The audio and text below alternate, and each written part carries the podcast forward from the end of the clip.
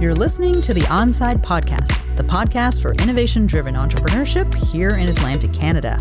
I'm your host, Alex McCann. This is season two, and the theme this month is equitable and innovative partnerships and deep learning. I'm joined today by Michael Marcel Polak, also known as Ganagawatrita. Hopefully, I've gotten that somewhat okay, which means Little Dipper in Mohawk from the Bear Clan. He's dedicated to fostering Indigenous pathways to solve global problems through his gift of two eyed seeing. He's working to incorporate Haudenosaunee Great Peace into modern innovation frameworks such as design thinking, human centered design, and agile to develop what he calls creation centered design and is committed to helping organizations around the world and communities reconcile different ways of thinking using indigenous worldviews and others. All right, Michael, welcome back to the show. Happy to have you here with us again. Last time you were here with us, you were talking a little bit about your journey towards entrepreneurship. And uh, this go around, we're going to be talking about a few different things around innovative partnerships and deep learning. So, welcome back to the show. Yawen, thank you for having me. Okay, awesome. Well, uh, we had a chance to share a little bit about your background, and we heard a little bit about this also in our previous uh, episode.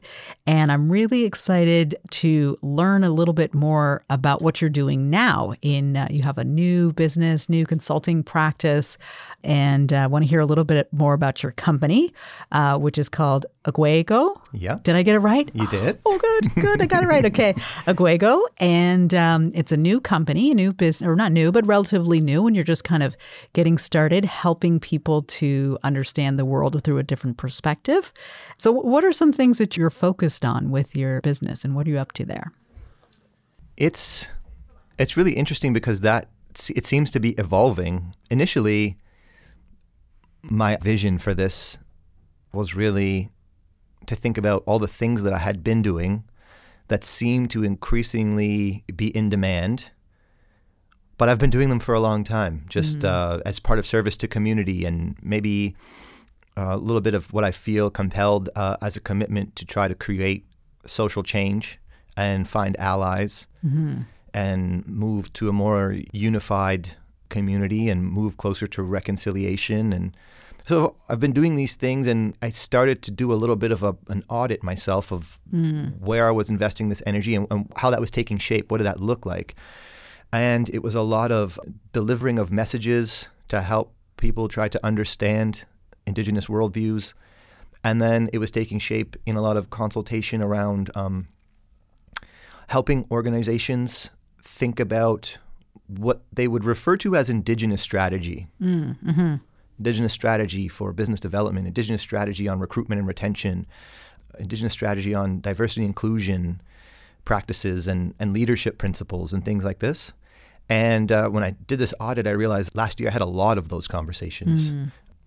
And so I thought, I think it's important to really create an opportunity for more organizations to engage with me and, and find someone. Because when I was talking to a lot of um, leaders and companies, it seemed like it was not always understood or easily accessible. Mm-hmm. I think some mm-hmm. some of this knowledge and, and some of the things that we've been brought on to talk about. So that's really what we do. Like my passion is looking at problems, complex problems, and trying to bring my perspective and indigenous knowledge and perspectives to try to help design better solutions. Mm-hmm.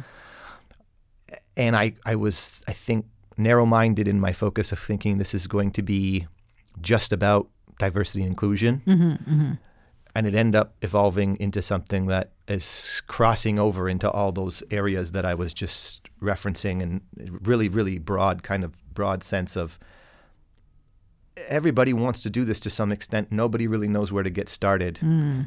And there's, I think, a little bit of fear and reluctance amongst executive leadership and organizations of maybe saying or doing the wrong thing in the approach.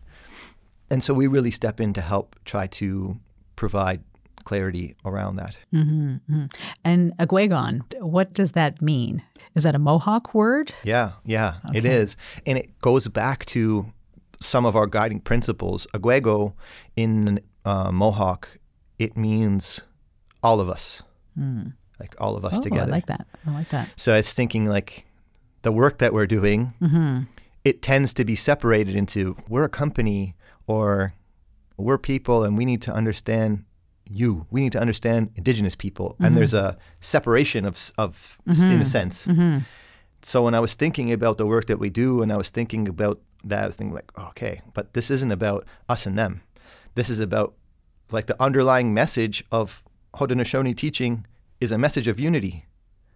So it's about all of us. It's about all of us coming together and bringing the uniqueness and the gentleness of our minds together to find the best ideas in the room that create the best solutions that move things forward for all of us. And not just all of us as humans, but all of us, like all things in creation. I love that. Aguego, all of us, all of us together. And I can hear as you're talking through that, because I've heard you talk before, and some of your thinking, you're very interested in this idea of collective wisdom and bringing people together to create new thoughts, new ideas, new disruptions, all of those kinds of things. So I love that name for your what you're doing. I think that's great. And, you know, we talked a little bit um, about some of the work that you're doing. And then with Aguego, you're really interested in this idea of leveraging indigenous pathways to solve global problems. You've kind of talked about that. And there's this notion around two eyed seeing, which is getting a little bit more prominence or prevalence, a new, I would say new, but a maybe new to a lot of folks who are not indigenous, way of kind of uh, looking at the world. Can you talk a little bit about, for our listeners who've not heard about two eyed seeing, what is two eyed seeing and, and how is that different from kind of, I don't know, the Western way of looking at the world and trying to solve problems? Yep. And I must give credit to the thought leader of this concept of two eyed seeing, which is Elder Albert Marshall from Mi'kma'ki.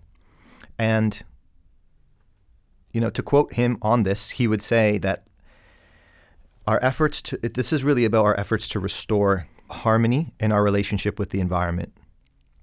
And in order to do that, we need to understand our relationship with the environment, and then we need to transcend our individualistic desire, you know?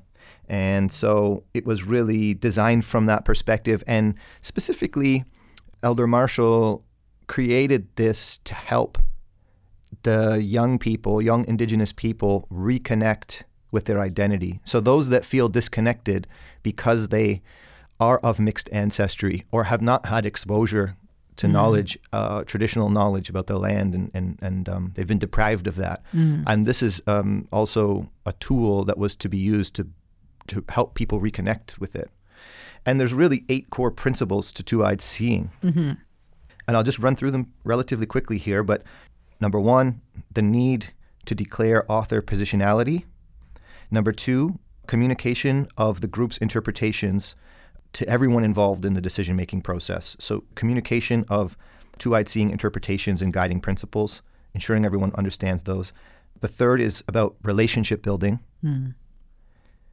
Uh, the fourth is around inclusion and indigenous advisory. It's the involvement of groups of elders, knowledge keepers, and, and other uh, indigenous thought leaders in the process of design.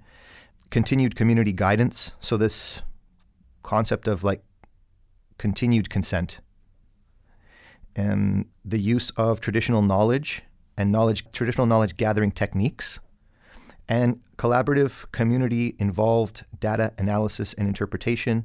And lastly making meaningful and lasting relationships. And those are as elder marshall will define our kind of eight principles required if people would like to adopt this two-eyed seeing. And interesting two-eyed seeing isn't necessarily always just about indigenous mm-hmm. Someone like me, you know, who's Mohawk and Polish, anyone who has had this lived experience where they've walked in two worlds and see two different perspectives has this ability for two eyed seeing. So, yeah. Yeah, I think I might have mentioned this. There's a really interesting book. I will not remember the author at this exact moment, but uh, I'll I'll try to remember it. Maybe I'll put it up on our blog or something like that. uh, uh, it's called Towards Braiding, um, mm. and um, it's about kind of a, a, an indigenous way of looking at the world, where things are weaving together and moving, compared to maybe the Canadian or the Western way, which is very sort of logic, hard facts, like very, I don't want to say data driven, but a different sort of way. And the need to kind of braid or bring these two ways of thinking together. So it doesn't say specifically two-eyed seeing but i yes. i think that there's some truth in that and i guess you know in our modern world with more and more people kind of coming together and recognizing that there are so many different people and ways of understanding the world that it's very useful to have these kind of frameworks for some of maybe the the Western thinkers who need need to have the frameworks and the things laid out, and and others to kind of realize that there are different ways of approaching a problem or thinking about a problem. Yeah, and I think it's also important to establish that the suggestion here is that is not that indigenous people have everything figured out, even as it relates to things that maybe we are experts in our domain around, like let's say connecting with land or mm-hmm. things like this. But it's that there's a tremendous amount of knowledge that has been devalued. Mm. And in fact, forced underground. Like in my community, you would be persecuted for sharing these ideas that we talk about openly today.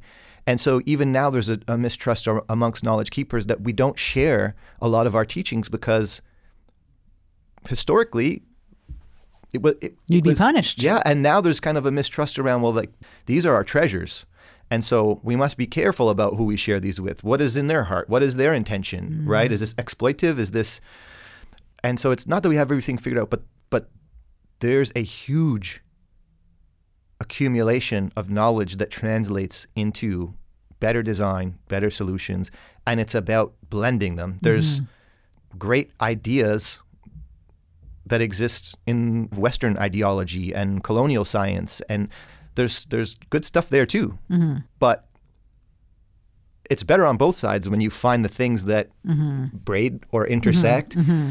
and and can help create and design things that are better for everyone. Mm. Well, that that's a kind of a perfect segue to the next thing that I wanted to get into with the work that you're doing now. You and I know you've been really interested in kind of ways of thinking and solving problems, design thinking, and and some of these other kinds of things. And you've developed a, sort of your own um, methodology or or way of approaching these kinds of situations with something that's now called creation centered design and uh, you've been working on this and uh, have worked with clients and executives to kind of understand this way of thinking. What what is creation centered design? So, I think it will help people understand more if I provide a little context. So, when I entered well, the innovation space, mm-hmm. and I started working in accelerators and incubators and even when I did my graduate studies, which was a master's of innovation, and I'm working with people that are in, in that ecosystem, and you learn all the design tools, and you learn design thinking, and you learn agile frameworks for working and project management. There's this on kind of like the user interface, user experience side, there's a terminology and a filter that gets put on things to help guide some of the work. And that is many people are probably familiar with this who are in the space, which is really it's called human-centered design. Mm-hmm. So that's that approach to problem solving, which you know it's commonly used in management frameworks, but human involvement is typically the core function or feature of that. So it takes place by observing problems within the context and conceptualizing things that would be good for humans generally. And the next layer of that that I've observed, and I started to kind of gain exposure to this when Google Sidewalks Labs was mm-hmm. going to be building out Toronto, Toronto waterfront, yeah. and uh, a lot of the design team there, you know, Google's really forward thinking in the space, and everything that they were talking about was universal design. So, kind of universal design. It's really about designing an environment so that it can be accessed and understood and used by all people regardless of age, race, size, or ability. Okay, so it's this concept of designing things to meet the needs of all people who wish to use it. And if an environment is accessible and usable and convenient and a pleasure to use, then everyone benefits.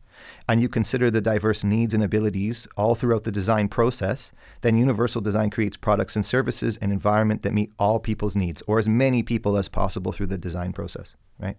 So that's kind of considered at the up until this point that's like the best design. Mm-hmm. And as I started to think about that, and I started to gain exposure to more traditional indigenous teachings and really understand like the core principles of the core message from my community, which we refer to as Kayanerenkowa, and it really uh, that translates to the Great Peace. Mm-hmm. But within that Great Peace, there's just like a whole set of more principles, guiding principles that remind us how to interact with each other and to interact with nature. And I started to think about that because the entire real message in that is that in order to achieve peace and unity, you have to understand that there's things outside of humanity, that we are not the core, we are not the center. And when we design things, we shouldn't design things with humans only at the center. Mm. Um, and even in good design, like universal design, it's still about how do we satisfy access, creating access to all types of humans. Mm-hmm. Creation centered design is really about taking those concepts and taking them a step further by layering in principles from those Haudenosaunee teachings around the Great Peace. And so it's humans attempting to the best of a team's ability to design solutions that are good for all things in creation. And so we observe the way that we've organized our relationships, both economic and environment, and we observe that there's flaws there. And it seems that in many ways, we're continuing to repeat the same cycle and creating mm, worse situations for ourselves and for the environment. And so the fact that we've been designing solutions with humans at the center of our existence, this to me, it feels like it has a parasitic nature Mm. about the way that we've engaged our relationships. And but when we design solutions in a way that recognizes that we're one part of the whole of creation, it seems to, to me to become more possible that we can start to move towards a more symbiotic relationship. Mm. And so it's adding that filter onto the design process early on in the process. And I'll just say lastly, this is more work. It's more challenging. Just the way that the difference between trying to create a solution generally for humans to try to create something that is accessible for all humans requires a whole bunch more research and understanding about how the systems design work and how all the nodes and functions interact. Creation centered design is even harder because with humans, you can go and do human centered research. You can do primary research, you can conduct surveys. It's a little bit more challenging to understand how something impacts birds, the water, the air, you know, how design elements impact fish. Mm-hmm. You have to really start to think about things and you can't interview. So you've got to kind of go to some balance of traditional knowledge on it and Mm-hmm. some balance of scientific understanding and data to find okay, how does this thing that we're designing impact that, that, that, that? How is it good for that, that, that, that, that? Uh, what, what would be uh, an example? I feel like maybe you might have shared something with me before, maybe around, uh, you know, like if someone's considering uh, developing a building or placing something, like what would be an example of um, a way you could apply the creation centered design sort of thinking? Okay. So I'm playing with this idea right now, and it's really around green roofs, green roof initiatives. And, you know, I'm looking at some of the climate goals that are happening. Let- Let's just take HRM, you know, the municipality here. So, you know, there's kind of climate goals, big, broad, bold goals around how to create green urban spaces and green buildings. So a lot of that effort is really focused on maybe doing kind of a carbon audit, Mm-hmm. you know, energy audit, um, thinking about maybe the materials that are, are being built in buildings, and where buildings are built in proximity and transportation to help limit the need to drive Mhm. really far and you know Mhm, that's, mhm. that, that creates a you know kind of greener sense for humans but i am fixated on the greening of unused roof space and if we go back to our last our last conversation about where i'm from Mhm. being the most biodiverse area in canada the landmass covers only 1% but it's the most biodiverse uh, right outside my window, there's a strip. It's about two feet wide by 16 feet long, Mhm. and it's a strip of green roof, kind of like out my window, a little garden. Mhm. And over the last year, I've watched so many birds and insects interact with that, bees, Mhm. that small strip of green space. And so part of like green design and these bold goals that the municipality has, to me, I feel like while it's important to design buildings that are, you know, up to code and standard and thinking about materials and how people travel to and from them as it relates to work, it seems really easy to think about how greening every roof, unused roof in Halifax, doesn't take, um, how do I explain? The benefits of doing this are good from an efficiency standpoint. So they make the building warmer in the winter, they keep it colder in the summer through Mhm. the insulation process. Uh, they warm down the, they cool off the city more during times where it's hot. Uh, so there's an insulation piece there and an efficiency uh, quotient that is met by doing this. So you get water retention, you get an environment for an ecosystem or biodiverse ecosystem to exist. You get this element of just overall good living and wellness for community when they're surrounded by green things, you know? You create a mini economy through the installation and the process of installing these green roofs. And you're able to achieve a lot of what the community's goals are simply by interacting with plants and placing them in this space. So you're kind of like restoring native plant species, you're increasing biodiversity, you're increasing efficiency of buildings, and you're doing it in a sustainable way. Like the materials used in this case are plants, soil, and there's kind of like a retention tray is really the only uh, you know alternative material that's used. And so uh, you know, when I think about that, and I think about the pros and cons, and one of the cons would be, I think, really, mm, I, I haven't observed many others. One of the cons would be an additional cost to a building owner that they don't necessarily uh have otherwise. But the overall benefit to society and creation seems to trump all of that. Like there, the, there's only really a cost barrier to this, and that's not even that significant. So when I think about the city's approach to design currently, I can't figure out for the life of me why this isn't being explored at like at a deeper level, you know? Mm, interesting. Well, it's interesting. I mean, I think the um, creation centered approach will be really interesting, you know, adding on to kind of new ways of sort of approaching a problem or thinking about how to design a solution that um, has a broader approach. So I think that's really interesting. I personally love uh, green roofs. Like the more, the more the merrier. I think the more the merrier. If we can see what the social uh, benefit and the um, uh, environmental benefit from these things, and having people enjoy them is is going to be great. I was hoping you can kind of tell us a little bit more about some of the indigenous practices that you use in Aguego or other things uh, such as storytelling and gathering of the minds, truth sharing. Like, what are some of those practices, and are those related to the creation center design, or are they elements of that? Yeah. You know, I wanted to be cautious about confusing folks that wanted to engage with us with these terminologies, but I also want to think about how to indigenize the way that we work uh, and put that out into the world as well. And so, storytelling culturally, it's something that comes very naturally to those that have that gift. But storytelling is really just the delivery of messages that help people reconcile these ways of thinking. So I just the simple way to think about what we do in that case is as an example, I would explore and examine a company's culture and core values. And then I would go back in my mind and my references to traditional teaching And I would find where indigenous teaching from thousands of years ago articulates very common, uh, overarching or related or braided mm-hmm. principles and values that exist within a company.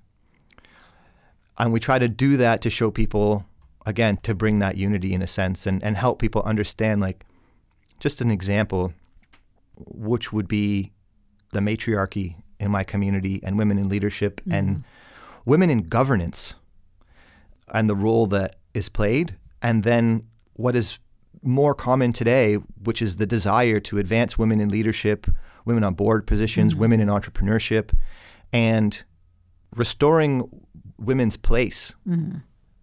in that decision making leadership level. You know, in my community, we would say when we lost our way is when we moved away from listening to women. Mm. And when we found our way and came to find peace, it was a woman who first heard with open ears the message of peace mm. that was being delivered by one of our leaders mm-hmm. and encouraged him to go on a mission to spread that. Mm-hmm. And so, a community that's always been led by women, and now uh, the recognition by the mainstream Western world, the business world, that women make great leaders mm-hmm. and produce better results. And when people hear that, it kind of creates this alignment, mm. you know? Mm-hmm. And I especially see the women leaders that are in the audience and on the panel kind of, if it's the first time they're hearing that or understanding it, being like, yeah, that's right, you mm-hmm. know? And mm-hmm. we can get behind that for sure. Mm-hmm. And that's always existed, you know? We were told that that was wrong. Mm-hmm. But now it's becoming more mainstream. And so we tell the story of how those practices and the woman's role and the the stories behind that and, and that kind of helps people reconcile these two ways of knowing to find value and that's kind of what we do with storytelling mm-hmm. simple way it's just kind of like an event series mm-hmm, mm-hmm. gathering minds is really more about sprints mm-hmm. so like design sprints mm. and so we would take a design sprint or a rapid decision making sprint or you know one of these kind of innovation functions and, and tools, but then we would also blend them with those indigenous filters, the mm-hmm. creation center design filter, the you know some of these indigenous principles to decision making and governance that help that process of teamwork and team focused kind of deep work. And then truth sharing is more one-on-one counsel. It's more one-on-one coaching. I'm finding more and more leaders are curious they're wanting to engage with Indigenous communities, and they're starting to see value in Indigenous knowledge and teaching for their leadership mm. skills and practices. They're on their journey towards understanding and moving closer to reconciliation. They're understanding that there's a responsibility and time and energy that they need to invest in it. It's challenging sometimes to establish trust in a community. And I think, again, there's that fear and reluctance to kind of know how to engage and how to approach. Mm-hmm. And so we try to make that easier by saying, this is open, this is our style of doing it. Um, and it's really kind of just a, a, series of trying to understand what challenges a, a, a leader is focused with, where they're coming from, what are their core principles that guide their leadership mm-hmm. and their style. And offering them suggestions and teachings from indigenous culture that may have the potential to help them mm. as mm. they, you know, continue to move forward throughout the world. Mm. Well, it sounds like really, really deep work. it sounds like really deep work. I'm really uh, uh, grateful, actually, that you're you, have decided to go on this path, and I think that you're you're right. Um, you know, people in the last few years are definitely much more open to looking at the world in a in a slightly different way and bringing different uh, we talked about two-eyed seeing different ways of thinking and understanding the world to try to solve the complexity that is out there which is uh, sometimes sometimes just sort of overwhelming. So i think it's really great that you're here and you're working with folks who are trying to at least take those very first steps to kind of tackle tackle some of those issues. And um, it's a first kind of journey. I was going to ask you a different question, but I think I'm going to, because I, I feel like this is a, a, useful question. And, you know, at OnSide, we're focused on inclusive innovation and entrepreneurship. And we're really excited in our second season that we have here, really talking about our culture of innovation. Like, what does that mean? Uh, what are different ways to approach this? And I'm wondering if you can talk a little bit or, or touch a little bit on why inclusive innovation and entrepreneurship is important.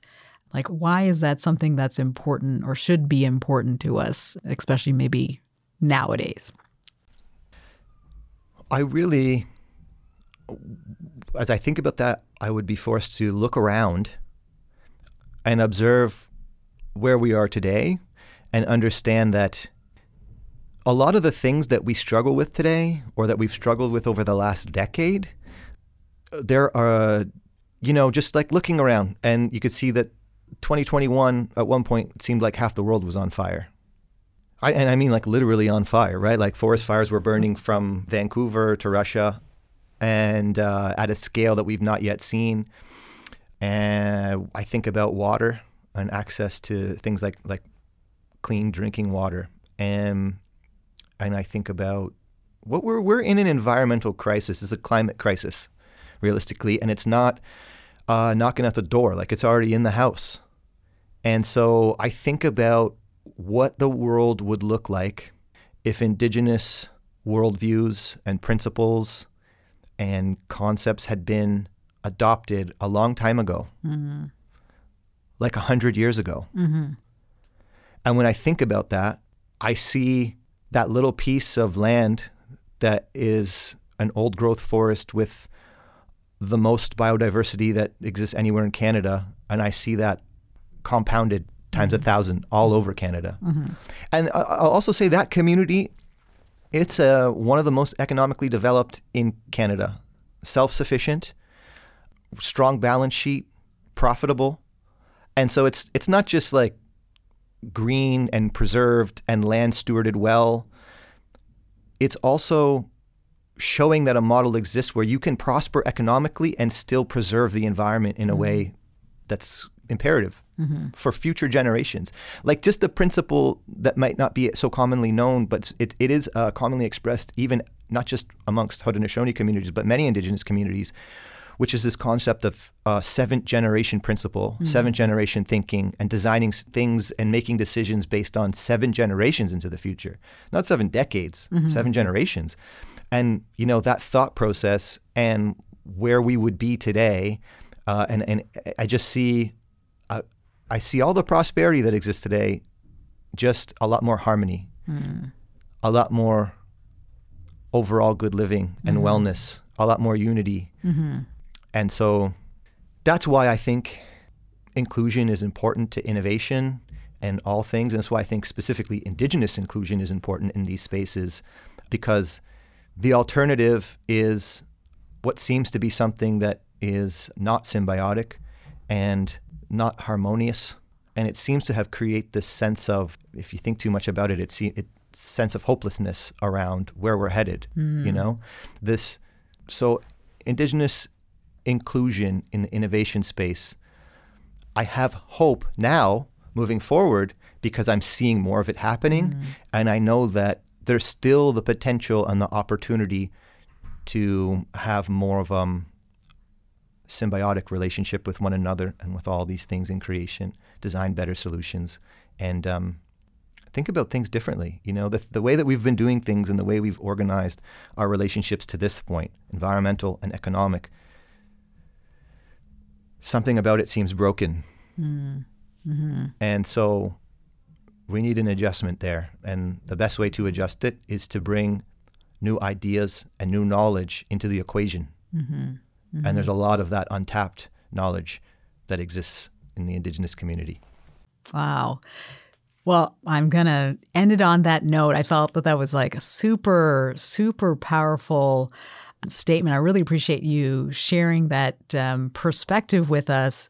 And I do think you're right. We're, we're at this moment where we need great thinking, new ways of looking at things, whether it's environmental or climate change or social social problems that you know things are too complex for any one group of people to have every single answer and this idea of community knowledge influencing how we live and work and create new companies and new businesses I like that seven generation kind of thinking. I think maybe uh, you're right. Maybe if we'd been thinking seven generations of thinking like 100 years ago, maybe we wouldn't be in this climate crisis. But I think we have an opportunity for uh, uh, hopefully some some smart people with good ideas and design solutions and things like that. We'll be thinking of some ways to hopefully get us back on the right path. So, with that, I want to thank you so much for joining us uh, again at the Onside podcast. It's been really, really wonderful to have you here. As always, how can folks who want to learn more about Aguegon, what you're doing, or you, how can people connect to you? Yeah, the best means to reach me is on LinkedIn. I'm on there as Michael Marcel Polak. Also, Aguego has a presence on LinkedIn, and you know I'm posting a blog every month, which is really just uh, capturing some more of these type of thoughts and thinking about solutions and reflections and just trying to come up with some really I'm looking around at what everyone else is putting out there into the world and trying to to present something a little bit different. And so blogs, concepts, principles that are industry specific to help guide people as we're all on this journey together. Okay, well, that's great. And uh, just want to thank all of our listeners who, uh, for tuning in to the Onside podcast today. Uh, to connect with us, you can uh, go to our website, onsidenow.ca. You'll also find our inclusive innovation monitor there as well, so you can learn about what's going on. And as we come to a close, I'd really like to thank Communities, Culture, and Heritage for your support. We're so grateful for your support in helping us make this podcast. Thanks so much, and we'll see you guys next time. This has been a Podstarter production.